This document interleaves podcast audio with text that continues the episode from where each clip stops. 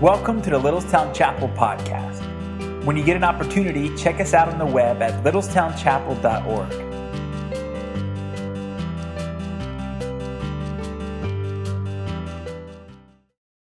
All right, so let me give my plug for Simple Church too. And I'm sorry, I don't have any chocolate candy to give out. I want to tell you a, a, just a couple interesting things that have happened to me with Simple Church. Dawn and I were visiting Don Upchurch, who had a stroke last fall. He used to be out in the hallway as one of our great greeters and just welcomers, leaders here at the church. But Don had this stroke, and he was in his nursing home over in Emmitsburg. And Don and I went to see him. And, and as we were talking to him, he began to, he was struggling with getting his sentences out, and he was saying, two men came to see me, basically, after kind of mentioning some of it, and we'd ask more questions. And, and he said, Two men came to see, and we said, Who were the two men? And he said, Church. And we were trying to figure out, well, who were the two men who came to see him from church? Because I'm thinking, were they Jehovah's Witnesses? Were they, you know, who were they? And he, he kind of was able to make it clear that it came from our church, from Littlestown Chapel. So we started asking questions. Well, was it, you know, Pastor Josh? Was it, you know, this guy and name this guy, name that guy and all that? And he kind of would say, no, no. And so I started, I pulled out Simple Church and I started going through some of the men. And um, I was wondering if it was some of the men from his growth group. And so I, I pulled up the page of Dick Bell and I tapped Dick's picture and there, and I held it up. He says, Yes. And then we were trying to figure out, well, who was the other guy? And I started going, well, who else is in his growth group? And I wondered if it was Chris Boyd. And I tapped the picture of Chris Boyd and it zoomed out like that. And I held it because he goes, Yes, like that. So Chris and Dick came to see you. Yes, like that. I go, Thank you, Simple Church. We were able to communicate because of that. I'm so grateful for this app on my phone because I can find where you live. If the information is in here, I can just tap on it. It gives me a map of where how to get to your house if I need to. It gives the phone numbers, the contacts. It's really helpful. Some churches print the church directories with the glossy photos from different uh, photography studios and things like that. As soon as they're printed, they're out of date. And this is something that's like a, a church directory on your phone, and it really, really helps. And I want to encourage you to please consider use, utilizing that on your phone, okay, as well. That'll help you. Uh, one other little thing um, sometimes when I'm talking to kids here at church and they're in a family, I go, okay, which kid is that? Nick or Nate? Nate or Nick? Nick or Nate? I can't tell. I don't remember. Okay. I have to pull it out and I can look at it and I go, that's who it is. All right. That's really helpful. You can save face doing that. That's a, always a helpful little thing if that matters to you. Okay. All right. The Friels, as they were reminding us about Vacation Bible School today, and I'm so excited about VBS, and I hope you're excited about it too, but they reminded us that the world we live in is actually a very dangerous place for our children. There's also a really important announcement in the bulletin about a great movie that Family Life Today has put together called uh, Like Arrows, and it's just a reminder of the, the, the challenges of parenting and the need to be wise parents, but then also it gives uh, God's truth and how to become a better parent. And I encourage you to take a look at that in your bulletin this week. But in all of this, we, we see this need to be the best parents we can be because of the world that we're living in. It's a very dark and dangerous place. And even if you're not raising children in your house right now, even if you're not a grandparent, just about every time I talk to somebody and the subject of the news comes up, there's all kinds of like, oh man, this stuff going on with North Korea and the stuff happening in Washington and the confusion and the riots and, and the, the violence and, and, and the different diseases that are out there and all this kind of stuff. When you and I read the news, it's, e- it's easy to become so discouraged and to think that this world is such a dangerous, dark, and, and wicked place, evil place. And the truth is, it is like that. The world we live in is like that. And we have to understand that. But the thing that God wants you and I to understand is that even though this world is a dark place, even though it's full of violence and, and wickedness, it is a time, the days we live in, it is a time of opportunity. It is a time where God's grace can be displayed in our world.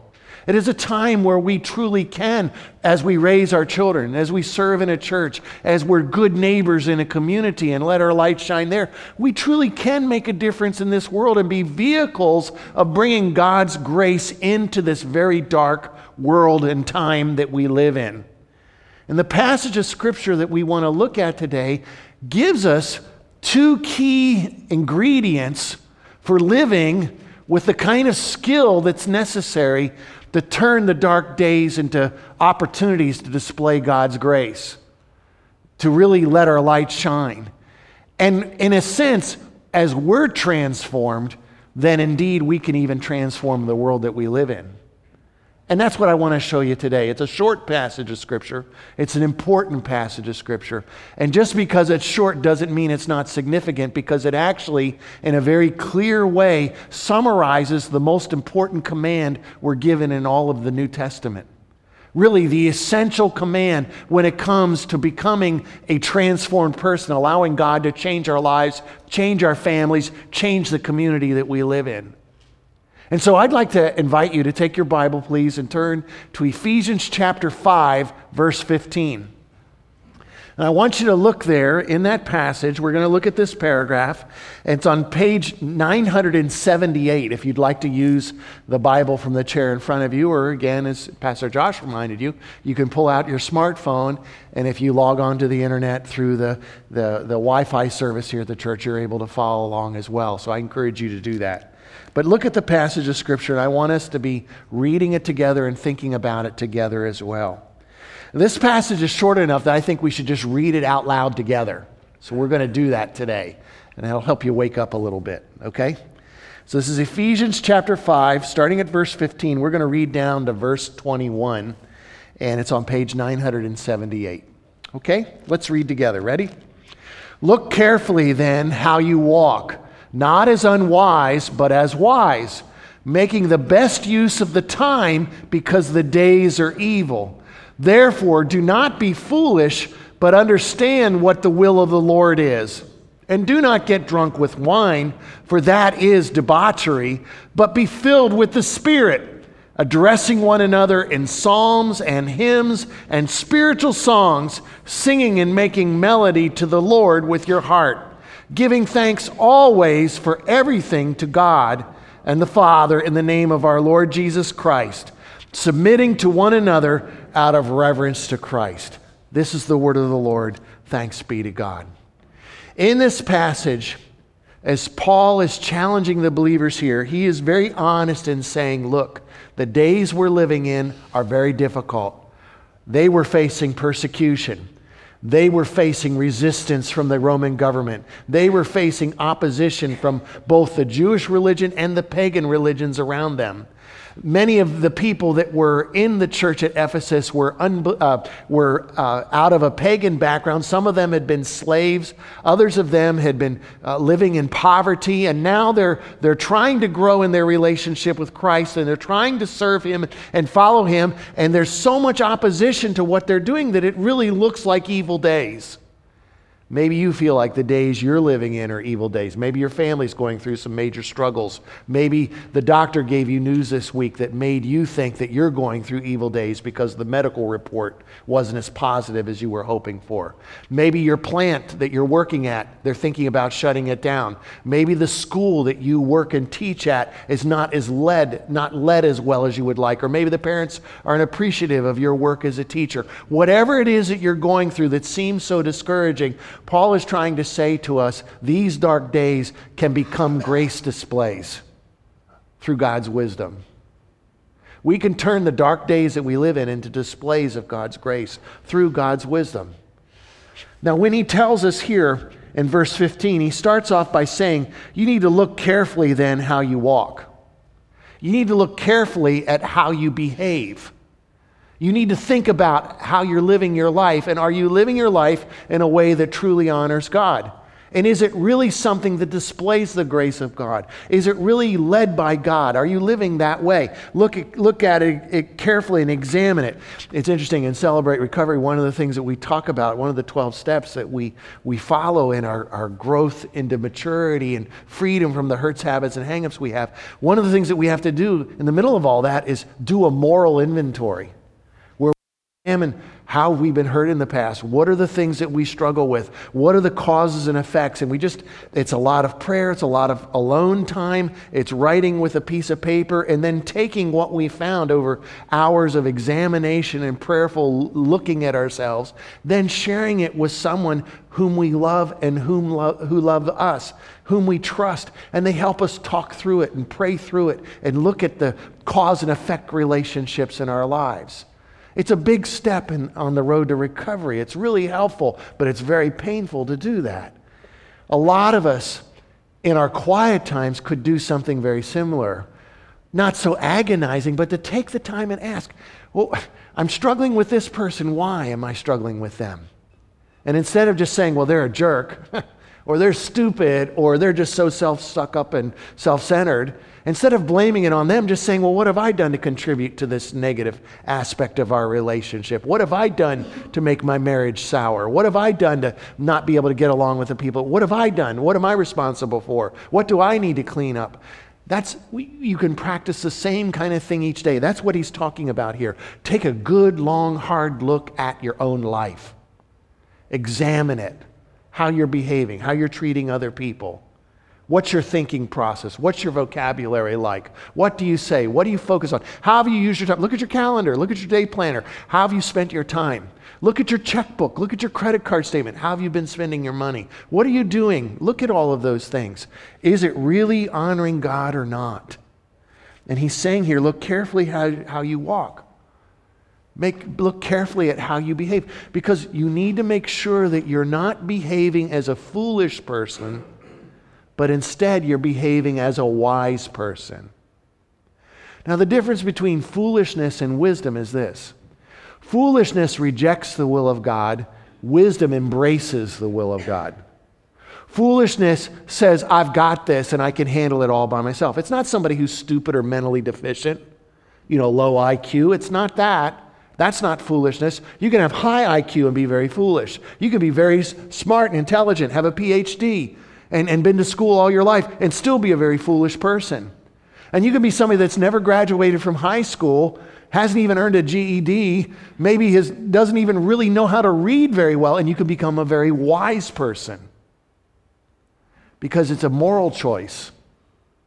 Am I going to follow God's will, do His will, or am I going to reject God's will and do things my own way? The fool says he's right in his own eyes. The wise person says, I'm not right in my own eyes. I need to follow God's will for my life. That's wisdom. Okay? Foolishness doesn't fear anybody. Foolishness says, I've got this. The wise person says, I fear God. I put him first and I want to follow his will. Something else that's important here about this word, um, wisdom, to be wise. The word from the Hebrew, and then that concept is carried over into the New Testament as well. It's the idea of skill, being able to skillfully live, having the skill to accomplish your job. And so think about the work that you do in life. And what, what have you gone through to come to this place where you can do that job, your career? Maybe you apprenticed somewhere. Maybe you went to university and you got a degree in this. You had to then go get a license or be certified or uh, go through some kind of internship and, and practicums. And you learned and you trained. You went to an academy. You learned these things and you were mentored and, and you developed a set of skills to be able to do the job that you have. Well, Paul is using here, as the Holy Spirit inspires him, the days we live in are so dark and evil and dangerous, you need training to know how to live right. You need to develop a set of skills to be able to live right. And as we learn these skills, then we're able to make the kinds of choices that lead these dark days into becoming grace displays. And it all changes, it's all transformed through the grace of God, through the wisdom of God, as we let Him give us the skills to live and honor Him. He says very clearly here we need to develop this wisdom by making the best use of our time. Verse 16 says this by making the best use of our times because the days are evil. We've talked about that already. How do you make the best use of your time?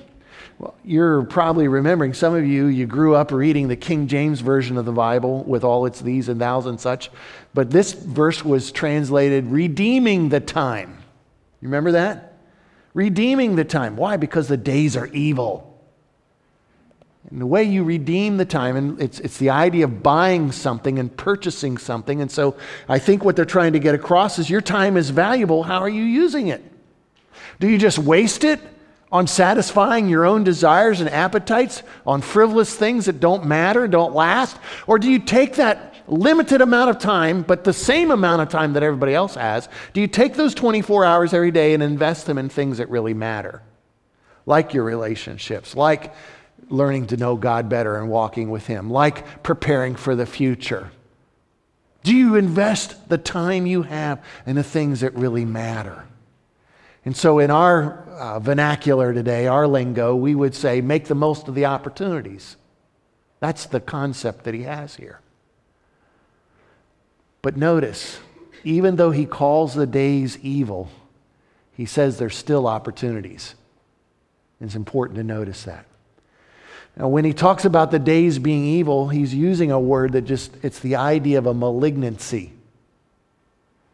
And so there are types of cancer that are just little tumors and they just stay there and they don't really spread. They may be unsightly, they may be uncomfortable, but they really don't hurt you.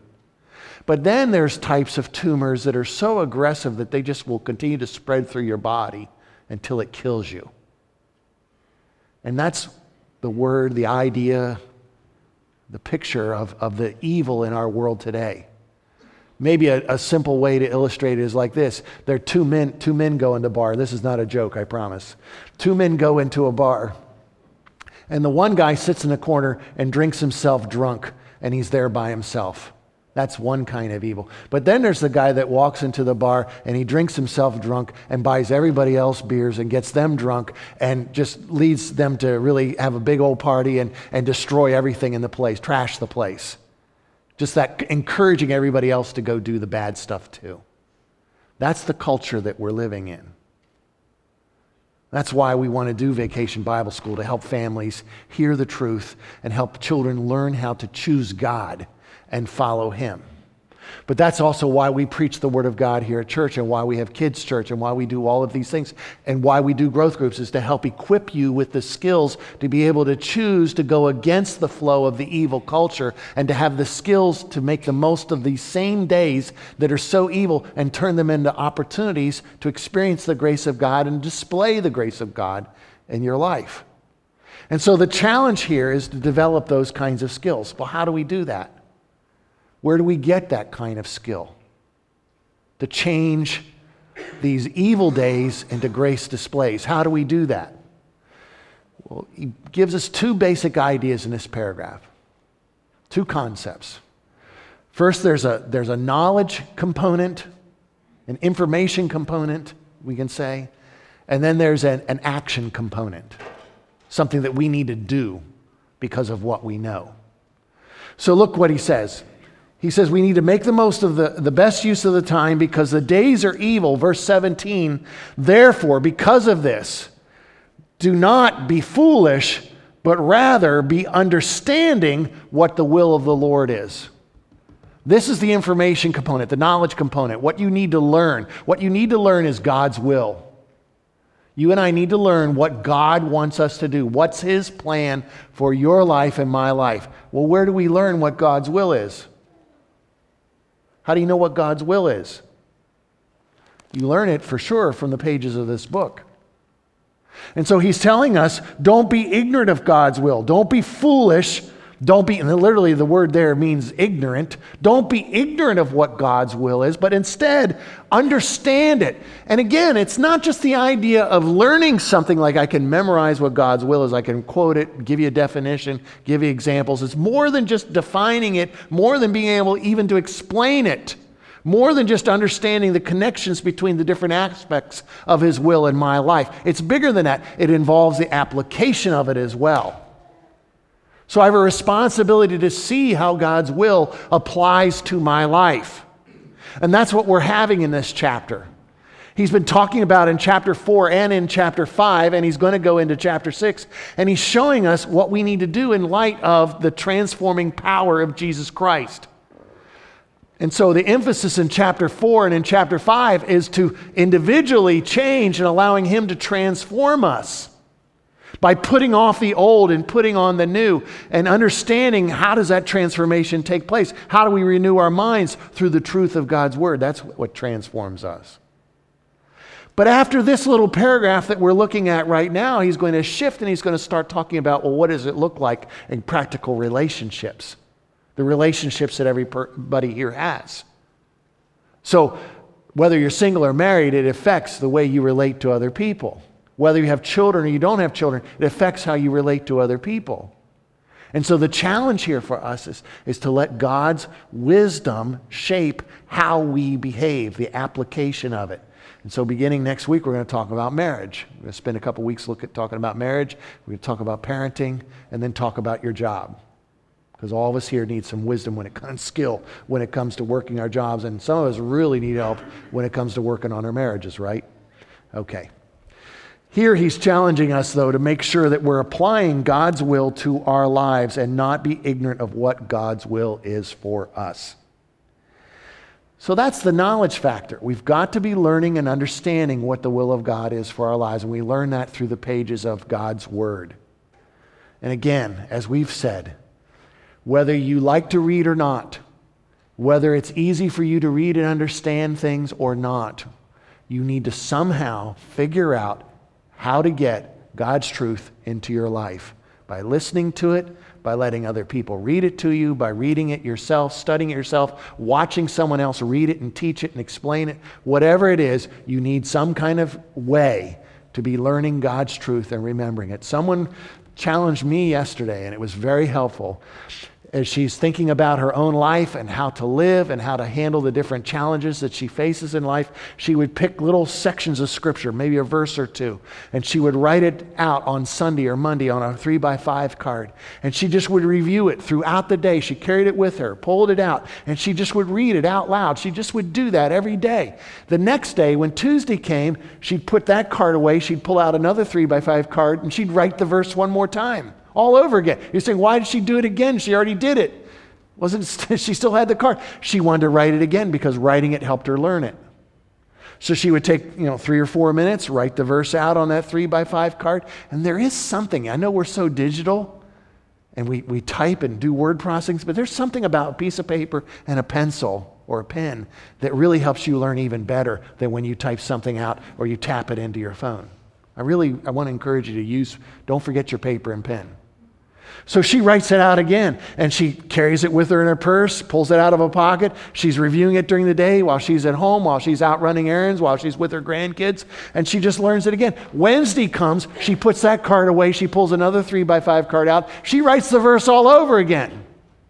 And she carries it around and reviews it. And she says by Friday or Saturday, she's been able to almost memorize the verse not through a lot of hard work, but just through the constant review. And she's plugging that truth into her mind. And it's shaping how she relates to all the people around her and how she views life herself. It transforms her. That's what God's Word does. It will help you. So make the time for God's Word. Plan some time during their day to learn God's Word. You can do that. But it's not just a knowledge component, there's an action or power component that we need to have. And this is what really is the secret to transforming dark days into grace displays. It's through the Spirit of God. He does this. The Word of God brings about a change on the inside. It's the Spirit of God who has the power to actually transform us. In verse 18, it says, Don't get drunk on wine I think everybody here would agree that drunkenness is really a foolish waste of time. The Bible doesn't forbid drinking, but it does forbid drunkenness. And one thing that I think is interesting, I was just reminded of this this week doing a little research on this, is that, you know, the alcoholic beverages that they consumed in the first century basically were limited to wine and beer. Distillation, the process of making hard liquor, wasn't developed until about eight or nine hundred years later. So it's just, it's kind of a reminder that when we say, you know, I can take a little bit and drink a little bit and socially be acceptable and fit in with others and look smooth and sophisticated and all that, that that's fine. But just don't let it control your life. That's the danger. There are too many people, I've met too many people that struggle with alcohol and alcoholism and drunkenness. And it just reminds me, I don't want to do anything that would encourage them or make it sound like it's okay for them to drink because it's not. They need to run away from it as far as I can. So I just say, I'm not going to. I'm not saying you have to. The Bible does say you have to avoid drunkenness, you have to stay away from that. So it says, do not get drunk with wine. Don't do that. Don't let the wine control your life. And some of us, honestly, I just want to say that when you're out on Facebook and you look around and see what people, do, the way people talk about wine and talk about beer and talk about things like that, they might not go out and get drunk, but it's a big deal in their life. It's a big deal. And I'm just asking is it as big a deal as it should be? Is it really that important? Or do people understand that you're a follower of Jesus? Just, just think about that. Let the Holy Spirit lead you. Do not get drunk with wine, for that is debauchery. It leads to unmanageable, out of control behavior. Don't live like that. But instead, look what it says be filled with the Spirit. Not the spirits, but with the Spirit. You get, yeah, chuckle, chuckle. Okay. Be filled with the Spirit. This is a command. You and I are called and commanded to be filled with God's Spirit, His empowering presence. We're to say, Come and inhabit me. Come fill me up. I want to live in you. We talk about people that uh, we say, Oh, he's filled with sadness because he's grieving. Or she's filled with joy because she just got a promotion. And everything about her, she's just bubbly and excited. And it doesn't matter what happens, there's such a joy filling her heart. Or there's such a sadness filling his life because he's just consumed with that grief. This principle here is be filled with the Spirit, talking about the presence of God. Let God's Spirit, let his presence overwhelm you. Now, if you're drunk, you allow that alcohol to be at such a level in your bloodstream that it affects, it, it influences you, and it changes your behavior. And whether you become a happy drunk or a mean drunk, I don't know, but it changes you.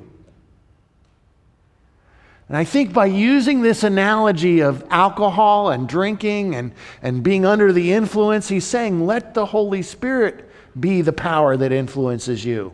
Live under the influence of God's Holy Spirit.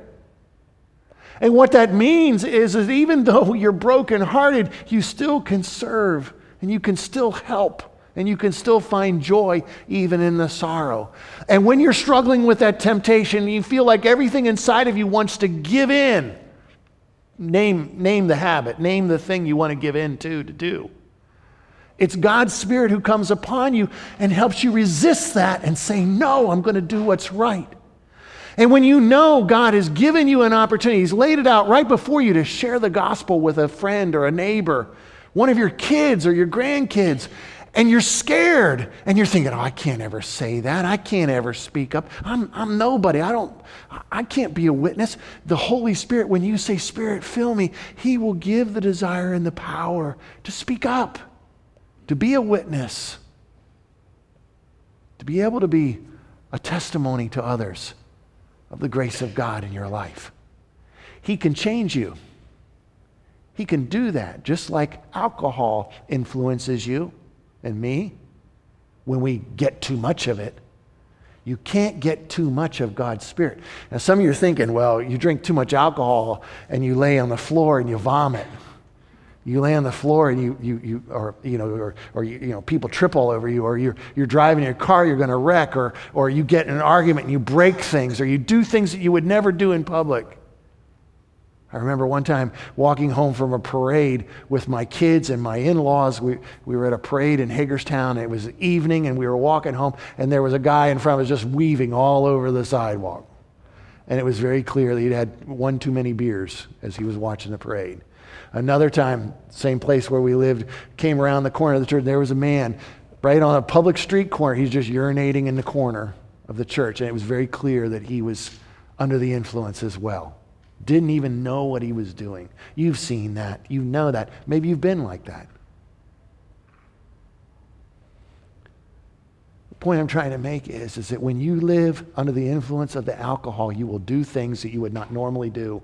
When you live under the influence of God's Holy Spirit, you will do things that you would not normally do that are actually good and right and positive the things that normally fear stops you from doing and, and habits stop you and, and the fear of other people stop you from doing the things that you know God wants you to do. Maybe you think if you live under the Spirit, under the influence of the Spirit, that I'll, have to go be a missionary in Africa, and that's the last thing I want to do. I don't think you need to worry about that. But if it's loving your enemy, I think he'll help you do that. And if it's saying no to a temptation, I think, I think that'll happen too. And if it's really, truly being patient with your spouse or your child or your elderly parents, the Spirit will help you do that. You know what? Those are good things, aren't they? Of course they are. Be filled with the Spirit. This is a command, it's not an option. It's a command that's to happen all the time, it's continual, it's present tense. That means you need to keep doing it. Keep letting the Spirit control you. And that's really what the word filling means. It's the idea of being under its control, allowing the presence of God to control my life. Now, what happens when you do that? Look what it says. This isn't so bad. This is actually wonderful. As you live under the influence of the Spirit, you'll be addressing one another with psalms and hymns and spiritual songs, singing and making melody in your heart to the Lord. You'll become a worshiper. You'll become a worshiper. You'll give praise to God and you will honor Him. And not only that will you worship God, but you'll actually build up and bless and encourage other Christians as well. That's why it was such a joy to hear you sing this morning. I guess you're all really spirit filled or something. I don't know. Your singing was a blessing to me, it was an encouragement to me in my faith. As you're filled with the Spirit, you'll become a worshiper and you'll honor God that way. Then notice verse and notice that it comes out of your heart. Maybe your voice isn't that great, mine isn't. But can you sing and worship God out of the heart? It'll change your heart and you'll want to worship. If you say, I don't like singing, I don't like worshiping, you know, I skip the worship and I just come for the other part of the service, or, you know, I just stand there and just kind of stare at the ceiling while all the music's going on. You need to ask, do I really have the Holy Spirit in my heart? Am I really letting the Holy Spirit fill me? Because He will lead you to worship. And then, and by the way, this whole uh, psalms, hymns, and spiritual songs, the Bible scholars argue back and forth what do these words mean and what's the difference between them. And I honestly don't know. I do know that psalms were songs that Jewish people sang in worship, and hymns were songs that Gentile uh, the Greek and Roman people sang in the worship of their gods.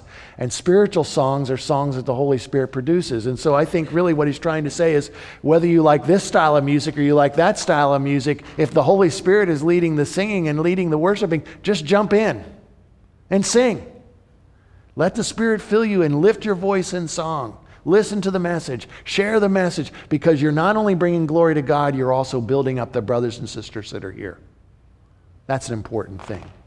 But then notice verse 20. Not only does the Holy Spirit lead us to become worshipers, but He leads us to a new perspective on our own lives. It results in giving thanks always for everything to God the Father in the name of our Lord Jesus Christ. I think your perspective changes when you're filled with the Spirit. And all of a sudden, you understand that even though the days are evil, and even though there's all kinds of wickedness and violence around us, and even though we're scared to death that we're going to be contaminated and led astray by it, these are still days of opportunities because God's at work. God still is caring about you and loving you and has sent Christ to die for you and live for you so that you can honor Him and worship Him and trust in Him. And so, as you go through life, not only are you worshiping as you let the Spirit fill you, but you're also getting a change in your perspective and you're thankful for what God has done. I'm no longer held down by my, the sin and shame of my life. I'm no longer held captive by these habits. I'm no longer burdened by these hurts. I'm no longer bound up and, and, and, and controlled by these negative thoughts in my mind, the things I have hangups about. I don't have to be controlled by that anymore. God's Spirit sets me free from that because now I can be giving thanks to Him. It's a change in perspective. He transforms that. So many of us, you know, I, I meet with different people during the week and I say, How you doing? Man, I'm tired. Man, it was really rough at work. Man, do you know what my wife said to me this week? Do you know what he did to me?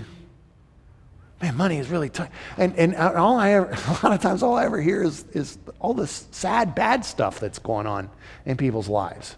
Some of you have jobs where the, the thing, when you interact with people, all you hear about are the complaints and all you hear about are the rough stuff your employees, your fellow workers, the public, the children, whoever they are, you're constantly hearing that. There's only one way to shake that negativity and that darkness in your life, and that is to remember God did this, and I want to give him praise. God blessed me with this family. God gave us a safe place to live. God's provided for us. God has given me this country. Look at look, we finally are having a spring day. This is wonderful. What a blessing. I wasn't sure. But here it is. God's helped me. God sent me encouragement. Someone challenged me that one of the things that I could do to resist, to, to, to shake off the level of discouragement in my life is just before I go to bed, give thanks for five, ten things. What am I thankful for? Can you do that? And not just say, you know, the air, the dandelions, you know, I could go inside and run the air conditioner so I don't have pollen. You know, you, okay, you know, all that is good. But remember, too, what Christ has done for you. He forgave me, He took away my shame, He gives me hope. He sent me His Spirit, and the Spirit gave me courage today to do what was right, even though I don't feel like it. It will change you not only into becoming a worshiper, but it will change you into becoming a person with a correct, God centered perspective. Thank you, God, for what you've done in my life. But here's a big one, verse 21 submitting to one another out of reverence for Christ. It will transform your relationships. When you're filled with God's Spirit, all of a sudden you will be able to have a perspective where you say, I don't care about what I get. I want to make sure that your needs are met. I want to put you first. After you, allow me to serve you. It's that serving, it's that caring, it's that sharing. Now, we're going to get into the discussion about family life, and it's going to talk about wives submitting to their husbands and husbands loving un- unselfishly their wives and children obeying their parents, and we're going to see all of that. But all of this is predicated by this idea that if you are a true spirit filled Christian, you submit to the people around you. Even if you're a person of authority, you're a parent, you still submit and serve your kids. Even if you're a person that our government has given authority to as a leader in our community, or you're a teacher, or you're the boss, or you're in the government and you have some sort of responsibility over others, there's still an attitude that should govern your leadership. I'm not saying that you let go of your responsibility. You still need to take responsibility and still lead and lead well, but you do it with a spirit of submission where how do I help and guide the people that I'm leading? How do I help them? How do I help my kids really, even though I'm in authority over them, how do I help them really discover all that God has for them? How do I serve them? What do they need right now? What does my wife need right now? What does my husband need right now? What do my parents need right now? What does my neighbor, what do my the children in my Sunday school class, what do the people in my growth group, what do they need right now? How do I serve them and submit to them? And the idea of submission is, is you rank yourself in authority under them. And I'm going to put you first. And we're commanded to do that to each other. So it's not about me and me becoming the center of the universe, me having people worship me or honor me or serve me. It's me instead learning to be a servant and learning to put others first and care for them. One Bible scholar said, I think it's very significant, that these are actually ways that you go about being filled with the Spirit. Worship should help you grow in your relationship with God's Spirit. And giving thanks helps you get centered on and recognizing all that God has done for you. And when you submit to others, you're inviting the Holy Spirit into your relationships, and that fills you with the Spirit as well. I think he's on to something there. But these three things worship, thank, giving thanks, and submitting and serving others this is what I do to put myself in orbit around Jesus Christ. This is what I do to say, Here's the steering wheel, Jesus. Come in and take the wheel and lead my life. This is what I do to put him on the throne of my life, and I bow down and I submit to him. I want you to fill me. I want to do your will. I want to take these dark days and transform them into displays of your grace. And I know that only happens through your wisdom, your skill. I know your will through your word, but I'm yielding to you, Holy Spirit, and I want you to lead me. When I do that, Jesus Christ is first. And it draws me back to Him, and I surrender to Him so that I can follow Him with all my heart. So these are dark days. But are you letting the Holy Spirit lead you? And one of the cool things about living in this area is we're near Codorus, is you get to see, every now and then you get to see the eagles. Have you seen the bald eagles different times? We were driving down Old Hanover Road, and this big old bald eagle just swooped down right over us. I thought he was going to try to pick us up. I wasn't sure. But he just swooped right by and go, wow, and I'm kind of driving like this. And, you know, thankfully nobody else was on the road at that time. And it was just amazing. I was just overwhelmed just seeing the bird like that fly over us. You know, when, when eagles fly, they, they learn. I mean, there's a, there's a way that they instinctually know to, to fly. When, when they're about two months old after they've hatched and they feel a heavy breeze, those little eaglets stand up in the nest and they actually put their wings out. And you can see their, their feathers get ruffled by the breeze. And they're, they're learning, they're feeling that breeze, they're recognizing that. And when they're about four months old, they finally jump out of the nest. And the thing is, as they jump out of the nest and hop onto a branch, they, they actually begin to fall, and then they start flapping their wings as hard as they can, and they actually get off the ground. But then they wind up landing on the ground, and, and they have to keep working at it, and eventually get, they develop enough strength that the, the force of the air that they're beating down is able to lift them. But as they're rising and flapping and expending all this strength, they're looking for thermals. Do you know what a thermal is? It's an up, updraft of warm air. And as this warm air is, dr- is rising over the ground or whatever it is, as it's rising, those eagles will get into those updrafts and they just get carried higher and higher and higher. And if you watch them, they've just got their wings out. And it's almost like they're just kind of just sailing. They're not working at all. They're just able to sail on the breeze, the wind. They're able to do that. No effort at all. Can I make a suggestion that walking in the Spirit is a lot like catching a thermal? In fact, did you know the word spirit, it's, it's the Greek word pneuma, where we get pneumatic from pneumonia? But it's the idea of a, of a breeze, of wind, a current of air.